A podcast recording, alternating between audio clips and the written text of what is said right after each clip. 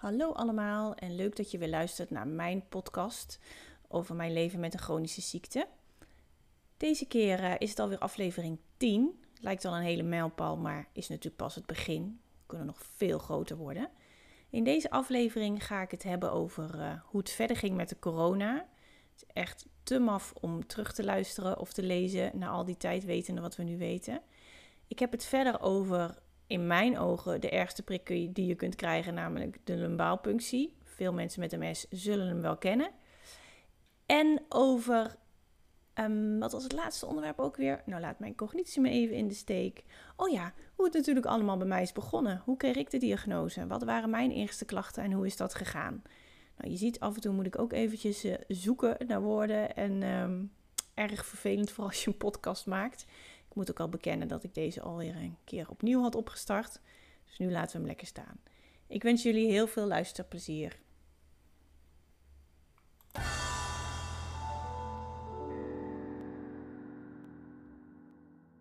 De ergste prik ever. 6 maart 2020. Wie mijn stukje over mijn vroegere angst voor naalden en prikken heeft gelezen of geluisterd, weet hoe ik over prikken denk. Nu zijn er allerlei verschillende manieren van prikken, variërend in mate van vervelendheid. Het minst vervelend, vind ik, is het vingerprikje. Hoewel het prikje venijnig uit de hoek kan komen, is het van zeer korte duur en het grootste voordeel, er kan niet misgeprikt worden. Daarna volgt het bloedprikken. Hier wordt het al iets vervelender. De prik zelf valt aan zich vaak nog mee. En als de naald dan goed zit, is er ook niet zoveel aan de hand, wat mij betreft. Maar als ze gaan poeren op zoek naar een ader, dan wordt het wel vervelender. Liever halen ze die naald eruit en proberen ze het gewoon nog een keer opnieuw. Goed, dan de volgende prik op mijn schaal van vervelendheid: het infuus prikken. Een combinatie van zeer dunne vaten, littekenweefsel, rollende aderen en een stugge huid maakt het een uitdaging voor de meeste prikkers. Vaak wordt er misgeprikt, met van die gezellige blauwe plekken als gevolg. Ook hier vind ik poeren en zoeken naar een ader uit een boze. Gewoon niet doen. Nadeel van een infuus vind ik ook altijd dat hij na een paar dagen weer sneuvelt. Zit hij eindelijk goed, dan gaat het vat irriteren. Mijn aders zijn zo dun dat ze niet veel kunnen hebben. Infusen kunnen dus niet snel lopen en medicatie als prednison en lemtrada irriteren de vaten. Dan begint het hele riedeltje met prikken weer van vooraf aan. Maar dan, Voorgenoemde prikken verbleken wat mij betreft bij de winnaar van mijn vervelendheidsschaal. De meest irritante en vervelende prik die er is, de lumbaalpunctie. Deze heb ik inmiddels twee keer gehad. De eerste keer was bij het vaststellen van de diagnose MS, acht jaar geleden. En de tweede was onlangs, tijdens mijn laatste opname. Ondanks dat ik prikken niet meer eng vind, zag ik hier wel erg tegenop. Zo'n holle naald tussen je wervels en die ook nog eens een tijdje moet blijven zitten. Brrr. Wat de ervaring de laatste keer een stuk minder vervelend maakte, was dat de artsassistent die hem bij mij uitvoerde nogal, nou, laten we zeggen, knap was. Hij was leuk om naar te kijken, eye candy zeg maar. De andere artsassistent was minder knap, maar wel heel lief. Is ook belangrijk. Ik denk dat hij nog dagenlang blauwe vingers heeft gehad van mijn knijpen. Hoe het uiteindelijk ging? Nou, leuk is anders. Het is even een vervelend gevoel, maar dat duurt gelukkig maar even. Nu terugkijkend viel het mee. Maar ik zal echt niet staan te juichen als mijn neuroloog voorstelt om het nog een keertje te doen. Hoe knap de dokter ook is. Doe mij maar een vingerprikje. Wellicht is dit stukje herkenbaar voor medisch chronisch zieken. Ik ben benieuwd of jullie het herkennen. En ik denk dat de meeste MS-patiënten wel ooit een lumbaalpunctie hebben gehad, omdat dat toch echt wel onderdeel is van de diagnose. Nou ja, ik hoop dat hij nooit meer voorbij komt, heel eerlijk gezegd. Zou het niet erg vinden. Corona deel 2. 7 maart 2020. Wat? Alweer een stukje over corona? Ja, sorry. Alles en iedereen heeft het erover. Ik moet toch een beetje bij de tijd en actueel blijven. Hoewel, als je dit luistert, zijn we inmiddels al ruim twee jaar verder. Dus hoe actueel is het nog? Nog steeds natuurlijk.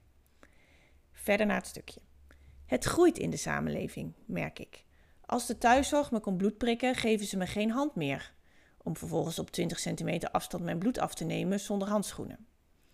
Ook mijn revalidatiearts is gestopt met handen schudden en heeft me voor het eerst onderzocht met handschoenen aan. Geen onderzoek met huid-op-huid contact trouwens. Mijn internist waarschuwde me mensen te mijden omdat ik toch echt in de risicogroep val. Niet zozeer alleen vanwege mijn MS, maar omdat ik onlangs een chemokuur heb gehad. En ze zei me om mijn gezonde verstand te gebruiken en de hygiëneregels in acht te nemen. Ik merk dat ik het zo lastig vind hoe ik hiermee om moet gaan. Moet ik mezelf opsluiten of moet ik me niet druk maken? Vrijdag kwam het bericht van het RIVM dat mensen die in Brabant wonen binnen moeten blijven met milde klachten: hoesten, verkoudheid en koorts. Nu plaatste ik al gekscherend op Facebook dat als iedereen zich daar nu netjes aan houdt, dat het lekker rustig werd op straat en ik veilig naar buiten kon. Maar dit gaat natuurlijk nooit gebeuren. Ik denk dat veel bazen daar niet blij mee zijn. Kijk, ziek is ziek, maar een milde verkoudheid. Daar ging ik toen ik mijn praktijk nog had gewoon mee werken. Anders waren er geen inkomsten. Toch is de situatie nu heel anders. Nu doe je het niet voor jezelf, maar voor je medemensen en de hele maatschappij. Dit weekend hebben we een verjaardag in de familie. Zowel zoon lief als man lief zijn licht verkouden. Dan is daar het dilemma.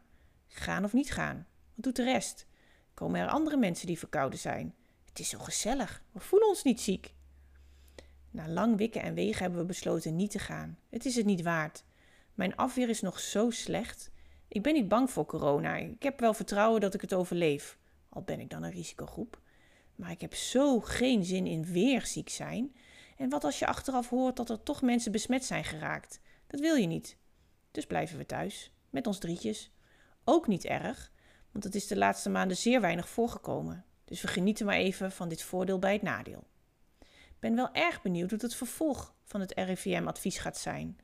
Laten we allemaal hopen dat dit virus heel snel weer onder de duim is en ik niet een derde stukje over dit onderwerp hoef te schrijven. Nou, we weten allemaal hoe dat afliep. Ongelooflijk dat ik het hier nog heb, dat het rustig op straat zal worden en dat de werkgevers er niet blij mee zijn. Met alles wat we nu weten lijkt dit echt heel naïef en nou ja, heel maf om dit zo terug te lezen en nu hardop te zeggen. Terwijl we weten hoe het de afgelopen jaren is geweest. Gelukkig zitten we nu weer uh, in een periode waar wel heel veel kan. En ben ik heel benieuwd wat er in de herfst gaat gebeuren. Maar hoe anders stonden we er toen nog in? Wat waren we nog onwetend, zeg maar. Heel apart.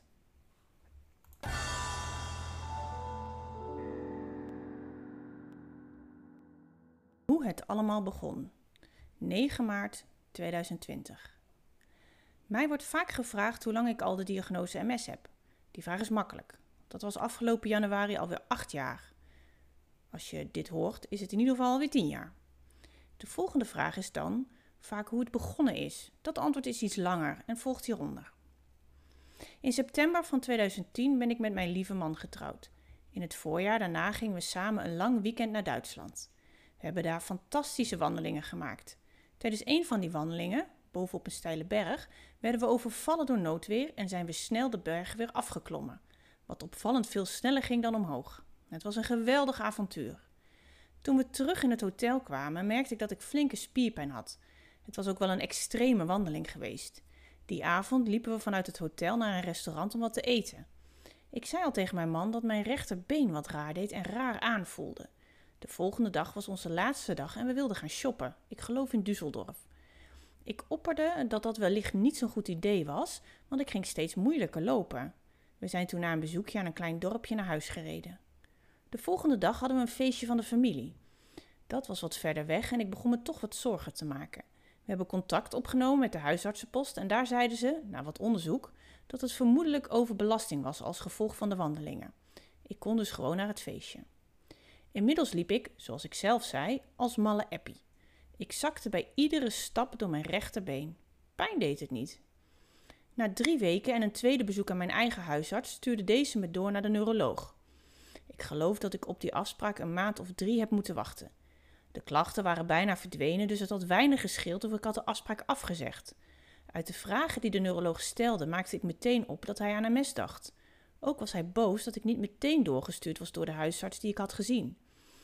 Hij nam het zeer serieus. Hij liet een MRI maken van mijn wervelkolom. Ook hier moest ik een paar maanden op wachten. Toen ik hiervan de uitslag te horen kreeg, heb ik mijn man wel meegenomen. Bij de eerste afspraak niet. Ik was ervan overtuigd dat er niets aan de hand was. De uitslag die we kregen was goed. Toch was de neuroloog niet tevreden. Hij wilde nu een MRI maken van mijn hoofd en wilde niet weer dat we maanden hoefden te wachten, dus hij heeft er spoed achter gezet. Op 28 december 2011, ik zal het nooit vergeten, zaten Manlief en ik in de wachtkamer van de neuroloog. Deze kwam ons persoonlijk ophalen, ophalen en ik voelde direct dat er iets mis was. Toen we zaten draaide hij het scherm van zijn pc naar ons toe en daarop zagen we een foto van mijn MRI.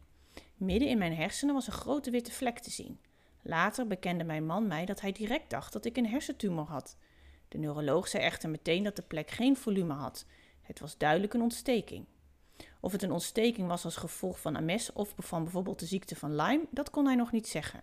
Wel was de ontsteking nog actief. Daarom waren mijn klachten ook nog niet helemaal over. En was hij groter dan een normaal beeld bij MS. Een lubaalpunctie moest uitsluitsel geven over waar we mee te maken hadden. Meteen een paar dagen later hebben ze deze gedaan en toen kwamen er twee zeer moeilijke weken. De uitslag zou namelijk twee weken duren. Ik vond dat vreselijk, niet wetende wat er met me aan de hand was. Toen we uiteindelijk te horen kregen dat het MS was, was dit bijna een opluchting, want nu wist ik wie mijn vijand was en waartegen ik zou moeten vechten. Ik had er niet verder naast kunnen zitten.